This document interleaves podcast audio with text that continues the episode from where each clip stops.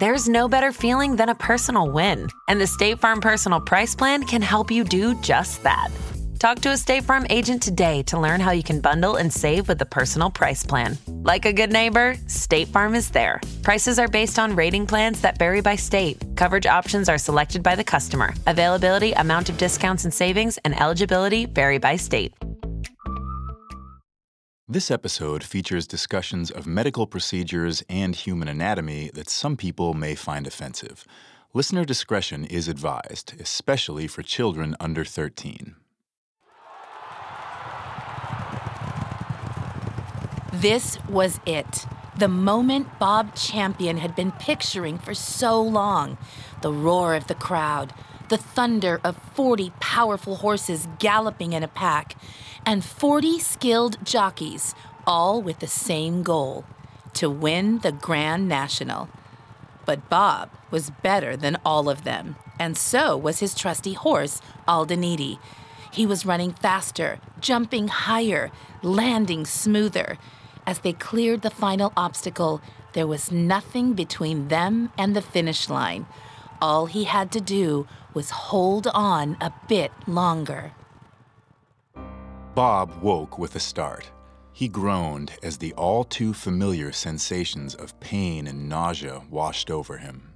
The dream had been so vivid, so real. But that's all it was a dream. For months, that vision of winning the Grand National had kept Bob going in his fight against cancer. But the cancer was too strong. The pain from his chemotherapy treatment had become overwhelming. It was time for Bob to throw in the towel.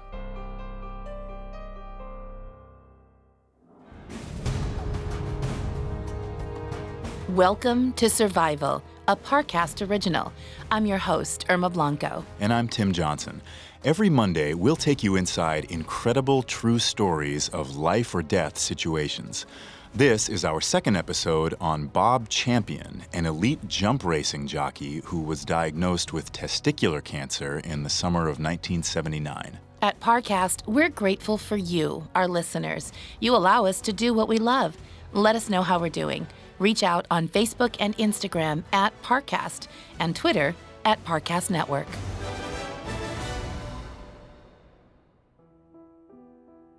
In August 1979, Bob Champion was diagnosed with stage 3 testicular cancer. Throughout his grueling chemotherapy treatment, Bob's goal of winning the Grand National, Britain's most famous horse race, was a beacon of hope in the darkness.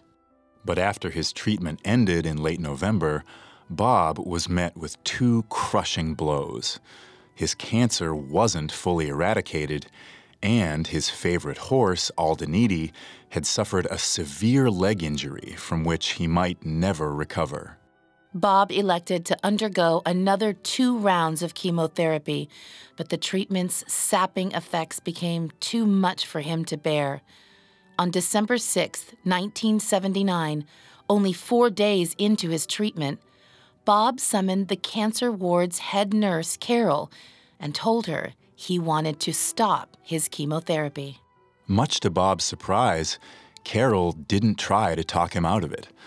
There was no grand speech, no reminding him how much he had to live for or how much he meant to his friends and family. All she did was suggest that Bob take his IV drip out for a little while and take a walk to think about his decision. If he still wanted to end his treatment when he came back, he could. Bob agreed, and as he walked through the hospital's halls, he felt at peace about his decision. He knew he'd be letting his loved ones down, but he didn't care. The cancer had already killed his spirit. As he meandered through the building, lost in his head, he paid no attention to where he was going. Somehow, his feet took him to the children's cancer ward. Bob was shocked to see how optimistic all the young patients were. There was no sense of the dour mood that pervaded the adult cancer ward. Each time Bob passed a bed, he was greeted with a cheerful hello and a bright smile. Entering into a playroom, Bob stopped to chat with a little girl swaying back and forth on a rocking horse. With the bluntness only a small child is capable of, she asked Bob if he was going to live or die. Bob paused. He was humbled at how strong the children were. He was ashamed at his own decision to give up. And, in that moment, he became more determined than ever. He told the little girl he was going to live, and he meant it. Bob headed back to his room, tears streaming from his eyes. He couldn't believe how close he'd come to giving up. He promised himself he would see his treatment through until the end. When he told Nurse Carol about his decision, she just gave him a warm smile and helped him into his bed. Bob was released from the hospital on December 8th. The sixth and final round of chemo was scheduled to begin on the day after Christmas. Bob was happy to spend time with his loved ones, but the holiday period was bittersweet. During Bob's first week back at his sister Mary's farmhouse, his niece Emma's pony was hit by a car and died. For the first time in months, it was Bob's turn to offer Emma comfort and support, as she'd been doing for him since his diagnosis. The next couple of weeks of recovery passed without incident, but on Christmas Day, Bob woke up to find that his breasts had swollen in a manner similar to what had happened a few months before his cancer diagnosis. He was anxious about what it could mean, but he tried to push it out of his mind and enjoy the holiday. All thoughts of his disease vanished from Bob's head when he opened a card sent on behalf of Aldaniti, his favorite horse. Aldaniti's owner's daughter had created a fan club for the racehorse and she sent Bob the money she had raised with a note asking him to donate it to the Injured Jockeys Fund. The gesture moved Bob beyond words. For the rest of the day, he barely thought about his impending return to the hospital. As he sat at the dinner table, looking at his family's smiling faces, he realized how lucky he was to have them in his life. He promised himself that he'd be with them for the next year's holiday. But before Bob could think too much about the future, he still had one more chemotherapy session to get through. Much to his relief, the day after Christmas, his final treatment period began on a positive note. His doctors told him that the swelling in his breasts was nothing more than a reaction to injections he was given in the period between his chemotherapy treatments. His good luck continued through the rest of the week. During Bob's five previous rounds of treatment, none of the drugs intended to counter the side effects of chemotherapy had worked. But his nurse refused to give up, and it turned out that the sixth time was the charm. The pain meds worked, and Bob's days passed in a contented blur. However, on his last day in the hospital, the swelling under Bob's nipples returned once again. The doctors quickly drew some blood and ran some tests. Bob tried to tell himself that it was just another reaction to the medicine, but the possibility that it was a sign his cancer had spread loomed over his head. According to Cancer Research UK, in 1980, the survival rate of five years or more for testicular cancer hovered right around 90 percent but Bob's doctors had estimated his own personal chances at about 40%. Although those were decent odds for a horse race, they weren't so great for a human life. Bob feared the worst. Luckily, tests showed that everything was normal. The swelling was, in fact, just a reaction to the drugs. Bob left the hospital on New Year's Day, 1980. He was optimistic. It was a new year, and a new start. But that hope proved difficult to maintain. His final hospital stay had been the easiest Bob had endured, but his final recovery was the hardest. He was so weak that he couldn't go to the bathroom or bathe by himself. Looking in the mirror, all Bob could see was a shadow of the man he once was. He couldn't imagine how he could ever regain the strength he'd need to return to racing. And although Bob was relieved to be finished with chemotherapy, his reassessment appointment for January 31st occupied his every thought. His last one had been bad news. The thought of what this next appointment might bring filled him with dread.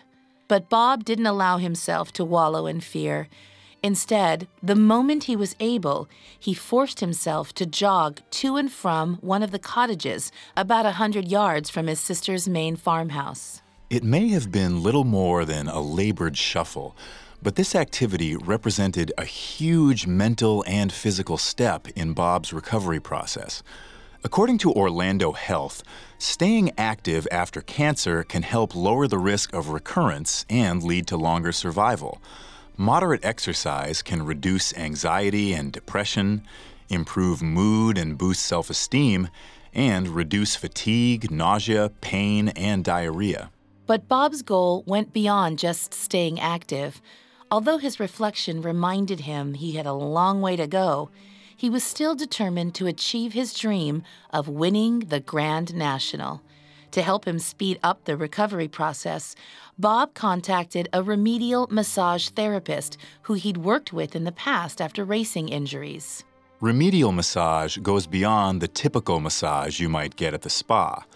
The aim is to specifically target muscles that are damaged, tense, or immobile. It's often used by athletes to aid them in recovery from injuries. For Bob, this form of muscle therapy was incredibly helpful. With his body in such a weakened state, it was important for him to get himself back up to speed as fast as possible. A week before his reassessment appointment in late January 1980, Bob decided to leave the spare room at Mary's farmhouse and move back into his own house. Although Mary and her family were a huge comfort, he needed to get back some semblance of normality if he was going to move forward with his life. When his appointment came on January 31st, Bob drove himself to the hospital. Mary offered to go with him, but it was something he knew he had to do alone. Although he felt great, Bob was well aware that this meant nothing. He had felt incredible prior to his first reassessment in late November 1979, and just a few weeks later, he felt so sick that he nearly gave up. If he needed even more chemotherapy, he wasn't sure his body could withstand it, and he wanted to process that possibility by himself. The moment Bob sat down in his doctor's office, she cut straight to the chase. She looked him straight in the eye and said, The cancer's gone, Bob. He had done it. He had beaten his cancer. He was overcome with love for his friends and family and an appreciation for the doctors and nurses who had helped him win the fight of his life. At the same time, he felt a sense of crushing guilt for having survived an illness that so many others hadn't. This feeling is very common for people who have survived life threatening illnesses. According to clinical social worker Kamari Knowles of the Memorial Sloan Kettering Cancer Center, survivors coping with these emotions often feel that they need to justify their existence or that they don't deserve to be here. Bob was no different. He promised himself he would show everyone who had supported him through his time of need that their help had mattered, that it had meant something to the world. He was going to race professionally again and nothing was going to stop him. Coming up, Bob gets back in the saddle. And now back to the story. When Bob Champion received the news that he was completely cancer free on January 31st, 1980, his mind immediately turned to making his comeback as a professional horse jockey. Throughout his treatment, Bob's goal had been to win the Grand National race atop his favorite horse, Aldaniti. He was determined to repay all the support his loved ones and medical team had given him by making that dream come true. But with the Grand National nearly two months away and Aldaniti still recovering from an injury, Bob knew there was no way either of them would be competing this year but that just gave them more time to prepare for the next year's event. To get game fit, so to speak, Bob enlisted the help of a professional trainer, Pete Fisher. Pete immediately had Bob going on two mile runs just a month after he finished chemotherapy.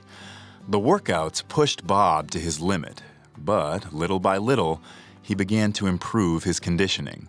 And while his first monthly checkup at the end of February showed he was in great health, Bob's comeback was threatened by the chemotherapy's enduring side effects. One of the biggest challenges Bob faced in returning to the saddle was persistent numbness in his hands and feet. Known as neuropathy, it's a common side effect that affects about half of chemotherapy patients. Although the symptoms usually quickly fade after the treatment ends, a 2014 study published in Science Direct showed that 30% of people still demonstrated symptoms of neuropathy six months or longer after stopping chemotherapy. Unfortunately for Bob, he fell within that 30%. The lack of sensation in his hands and feet made it incredibly difficult for him to control the horses while riding. But he was undeterred. He would just have to fight through it. After consulting with his trainer, Josh Gifford, Bob targeted his return for the start of the next season in late July 1980. As he continued his training, Bob began doing race commentary for the BBC. Although it felt strange to be in the booth and not be competing, Bob loved being involved in the racing community once again. Just being at the track reinvigorated him.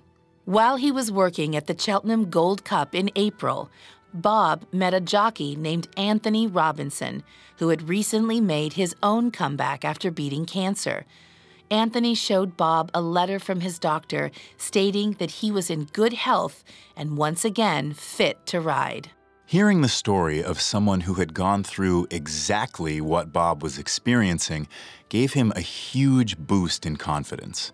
Knowing that Anthony had been able to return to racing convinced Bob that if he kept working, he could succeed too. But Bob still had a long way to go before he was race ready. The cold, damp English weather wasn't doing him any favors. So he headed to the U.S. in early April to train in South Carolina.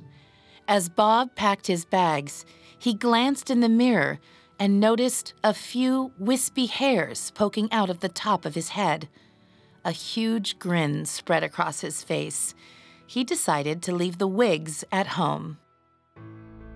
Upon arriving in South Carolina, Bob embarked on a rigorous training regime. He would wake at the crack of dawn, ride a few horses, then head to the gym to run and lift weights. After a short recuperation, he did it all again. But his neuropathy refused to go away. In an attempt to get more circulation to his feet, Bob started walking around barefoot. One day, as Bob walked around the yard, his trainer asked him if he could feel his feet. Not wanting to worry him, Bob said yes. His trainer told him to look down. There was a nail sticking half an inch into Bob's heel. Luckily, the nail didn't do any serious damage, but from that point on, Bob started wearing shoes again. In early May 1980, Bob started to receive his first offers to race since his cancer diagnosis. He was honored but he turned them down. He wasn't quite in racing shape, and he wanted his first time back to be on a horse trained by his trainer and good friend, Josh Gifford. But then Bob received an offer too good to pass up.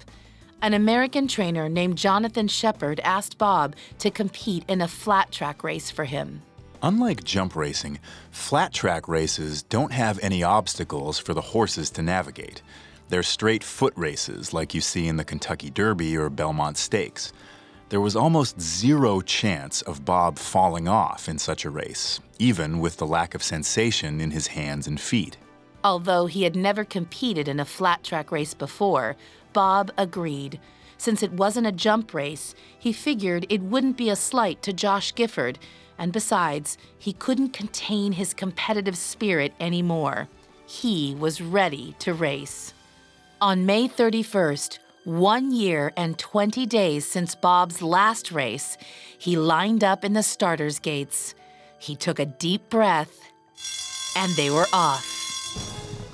In the early going, Bob held his horse at the back of the pack. He didn't want to push himself too hard. But at the first turn, the horses ahead of him drifted a bit wide, giving Bob a window to surge ahead. He took it. Coming into the final quarter mile, Bob found himself in third place. With the two horses ahead of him starting to slow down, he came to a stunning realization. He could win.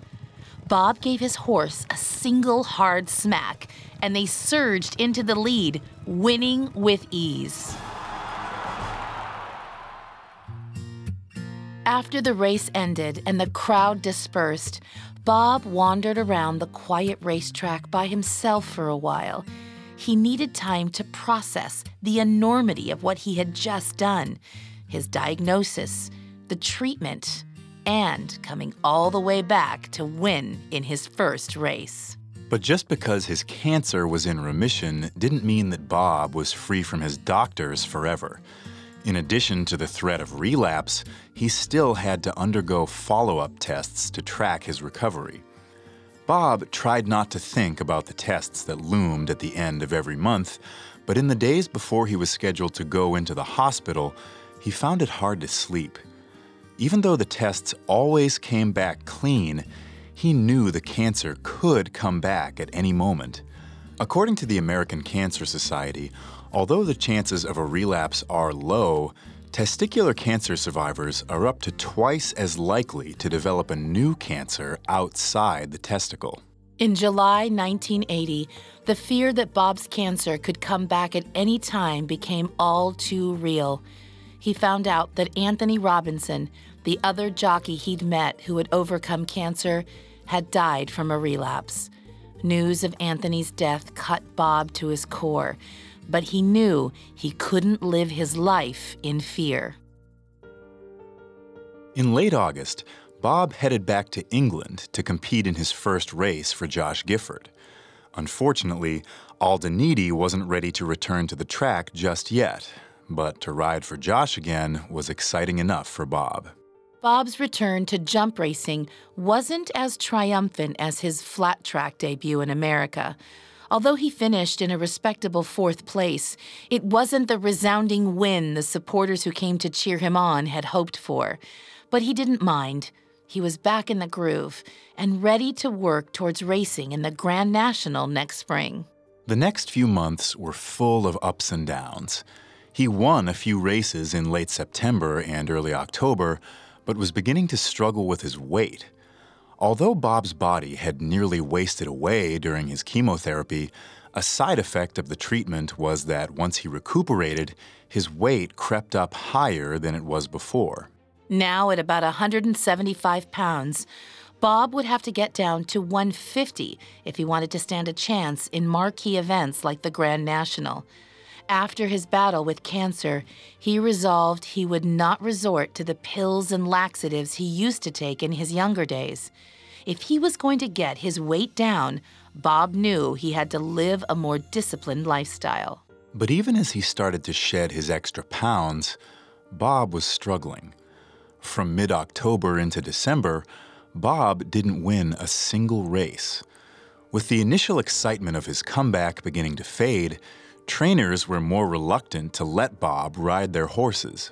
Even his new girlfriend, Joe, couldn't lift his spirits. Bob began to question whether he would ever regain the same form he had before his diagnosis. He even debated giving up racing altogether. By December 13, 1980, Bob had all but decided to give up his comeback. That day, he was scheduled to ride in three races. He hadn't won a race in five weeks, and the day's first outing didn't change that statistic. Heading into the final mile of the second race, Bob wasn't surprised to find himself in last place. Just as he was about to go on autopilot, he realized that his horse was gaining steam. He was still in it. As he approached the fourth to last fence, Bob was only a single length behind the leader. He was in first place by the time he cleared the next fence. In the end, he won the race by over two lengths. The momentum carried into Bob's final race of the day, and he won that one as well. Just like that, all the doubts Bob had been harboring vanished. He was back on track. The wins kept coming, and on January 2nd, 1981, Bob found out that he had been named December's National Hunt Jockey of the Month. But just two weeks later, on January 17th, Bob endured his hardest day yet. Bob was riding Kybo, one of the strongest horses in Josh Gifford's stable. The race started well, but as they cleared a water jump, Kybo landed awkwardly, his legs splaying out in all directions. He managed to get back up, but by then, they were out of the race. Bob took it easy the rest of the way, letting Kybo jump a few fences to restore his confidence. But as they reached the finishing straight, Kybo stopped short. One of his hind legs was completely shattered. He collapsed in pain, and the sudden stop caused Bob to fly over the side railing. Kybo managed to struggle to his feet and limped over to an adjacent track before collapsing again. Before Bob could reach Kybo, the course veterinarian had already euthanized him. Bob felt responsible since he had made Kybo keep going after his initial fall. But the vet told Bob it wasn't his fault. He was certain that the break had happened at the water jump. The only thing that had kept Kybo going after that was sheer willpower. Bob's roller coaster month continued with his hospital appointment at the end of January, which marked the one year anniversary since he had been declared cancer free his doctors conducted a full array of tests, including blood work and lung capacity tests. They set him up on a treadmill and told him to ring a bell when he got too tired to continue. But Bob kept running and running, only ringing the bell because he got bored and wanted to stop. A few days later, Bob got his results. The chemo had done almost zero lasting damage to his lungs. For all intents and purposes, he was back to normal. With the Grand National in a little over two months' time, it was some of the best news he could have received. Only a few days after that, Bob got even better news. Aldaniti was ready to return to racing, and there was only one jockey who could ride him for his comeback. Before the race began, Bob had no expectations of winning. His goal was to get Aldaniti back into the flow of things and make sure he was ready for the Grand National. For an injury prone horse like Aldaniti, success would mean getting to the finish line in one piece. Bob was content to stay at the back of the pack, but Aldaniti had other ideas. Going into the second to last jump, Bob didn't hold the horse back, and they stormed to victory. Once Bob dismounted, he looked Aldaniti in the eye and gave the horse a massive hug. Both of them had been through so much in the past year or so, and both had made it out on the other side. Now there was just one final hurdle for them to overcome the Grand National. Coming up, Bob and Aldaniti compete in the race of their lives. And now, the conclusion of the story. In early February of 1981, Bob Champion had his much anticipated reunion with his favorite horse, Aldaniti. Throughout his cancer treatment and ensuing recovery, Bob had envisioned himself winning the fabled Grand National race while riding Aldaniti. Now that they were both back in racing shape, that dream could actually become a reality. At the end of February, Bob had one final appointment at the hospital a full body x ray that would determine if there were any cancerous cells in his body. MRI machines were still uncommon, so Bob had to undergo an uncomfortable two hour process as every inch of his body was carefully scanned. The x rays all came back clean. Bob was still cancer free. Having reached this milestone, he now only had to come into the hospital every three months, meaning his next appointment wouldn't be until the end of May. He could focus all his attention on the Grand National. Finally, the day of the race arrived April 4th, 1981. It was a perfect spring day. Blue skies, warm weather, ideal racing conditions. The Grand National was, and still is, the biggest horse race in Britain and possibly the whole world. Every year, tens of thousands of spectators pack the grandstands at Liverpool's Aintree Racecourse, with millions more watching on television. It's every jump jockey's dream to win at the Grand National, and Bob was no exception. Ever since he was eight years old, it had been his life's ambition. As Bob climbed into the saddle atop Aldaniti's back, he had to pinch himself. This wasn't a dream. This was real. Finally, it was time for them to take their place at the starting line. As he waited for the other jockeys to line up, he could feel the anticipation building. The crowd was buzzing, waiting for the course marshal to lift the tape. And just like that, the race was on. Too often, the leaders hit the initial fence going too fast and are thrown from their horses. Bob's plan was to keep Aldaniti a bit further back in the run up to that first jump. But Aldaniti had other ideas. Bob tried to rein him in, but Aldaniti approached the first jump at a full gallop. Aside from his first race with Bob in February, he had been cooped up for almost a year and a half. He wanted to run. When he vaulted over the first jump, Aldaniti landed at a steep angle and lost his balance. But somehow, the horse stayed on his feet, Bob stayed in the saddle, and they were off and running towards the next jump. By the fourth jump, Aldaniti had calmed down, and he and Bob settled into a comfortable rhythm. After clearing the ninth jump, they were amongst the leaders. Bob had planned to hold Aldaniti back for a little while longer, but he trusted the horse's instincts. Bob's own instincts took over as well, and by the 11th jump, he and Aldaniti were leading the pack. The lead went back and forth over the next few jumps, but by the time they cleared the 17th hurdle, they were firmly in the lead by three lengths. After the third to last jump, Bob and Aldaniti were still in the lead, but two other horses, Royal Mail and Spartan Missile, were closing the gap. By the second to last jump, Royal Mail had narrowed the gap to only two lengths. As Aldaniti landed on the other side, Bob heard a terrible crash behind them. Royal Mail had gone straight through the hedge. Aldaniti cleared the last jump with ease.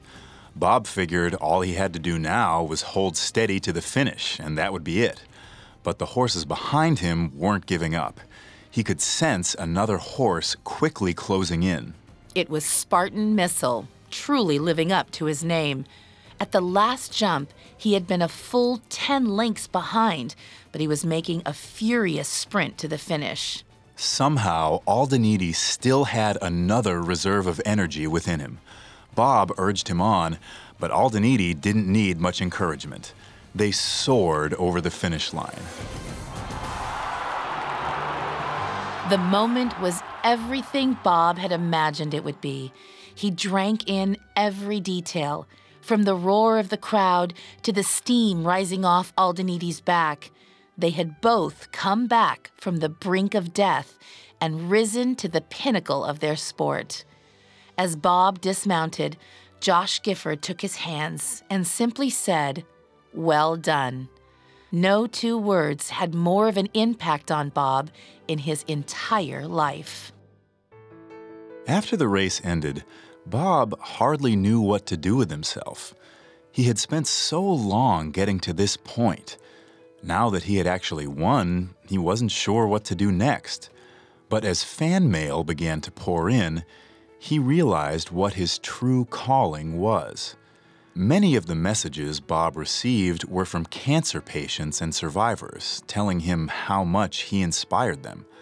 a great number of fans had donated the money they'd won betting on the Grand National to the hospital where Bob had received his treatment. Bob thought that the donations would taper off as time went by, but the money kept pouring in. After discussing it with some of the hospital's directors, Bob decided what should be done with the donations. He wanted to give some of the more drab areas of the hospital a facelift. As a patient, Bob's mood had been negatively affected by the unpleasant spaces he'd been forced to spend time in. His instincts told him that a better aesthetic atmosphere would have made a huge difference, and he was right. A 2006 study conducted by Karen Dijkstra of the Netherlands University of Twente supported the thought that the physical healthcare environment affects the well being of patients. While the renovation plans were drawn up, the money kept coming in. As more funds became available, the plans kept being adjusted to accommodate further improvements. Eventually, so much money had come in that Bob realized he needed to create something more formal to manage it. The Bob Champion Cancer Trust was born. After retiring from racing in 1982, Bob opened his own training business. Although he had moderate success training horses, his heart just wasn't in it. His true passion lay in the rapidly growing Cancer Trust. Bob loved organizing fundraising events, including spearheading charity horse relays all across Britain. These rides came with an added benefit as they allowed him to spend more time with Aldaniti. Many of Bob's charity relays would open and close with him riding along on his trusty companion. As the years went by, Aldaniti lost much of his strength and couldn't sustain long rides, but he was always game to trot around for a bit he was a loyal partner to the end. On March 28, 1997, Aldaniti peacefully passed away at the ripe old age of 27 years old. Although Bob was glad that Aldaniti didn't suffer, the news left him completely heartbroken. Nothing he had achieved would have been possible without that incredible horse. After Aldaniti's death, Bob redoubled his efforts to raise money for the trust, and they paid off. In 2001, he received news that the doctors at his research center believed they had gone as far as they could with their testicular cancer research. With survival rates now at 95%, Bob made the decision to shift his funding to prostate cancer research. Later in 2001, after returning home from a night out in London, Bob started feeling tightness in his chest.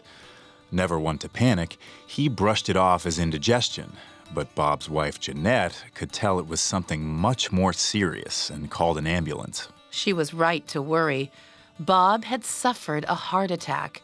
Although he made a full recovery, Bob's doctors determined that the attack was a result of the damage chemotherapy had done to the blood vessels around his heart. But in a sense, Bob was lucky. Many of the patients who had received the same chemotherapy treatment as him had since passed away from heart troubles. Bob's doctors warned him that if he wanted to avoid their fate, he'd have to start taking it easier.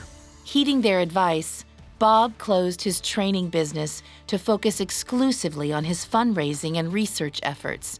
In 2015, Bob opened the Bob Champion Research and Education Building in partnership with the Norfolk and Norwich University Hospital.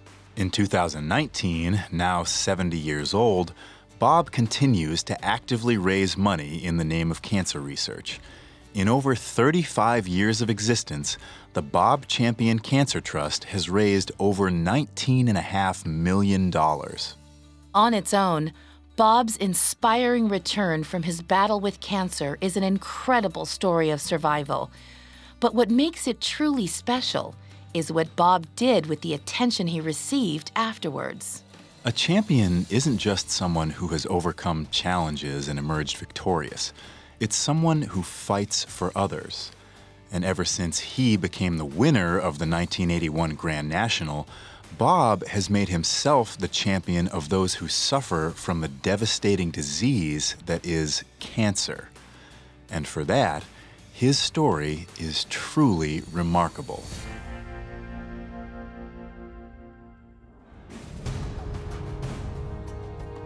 Thanks for listening to Survival.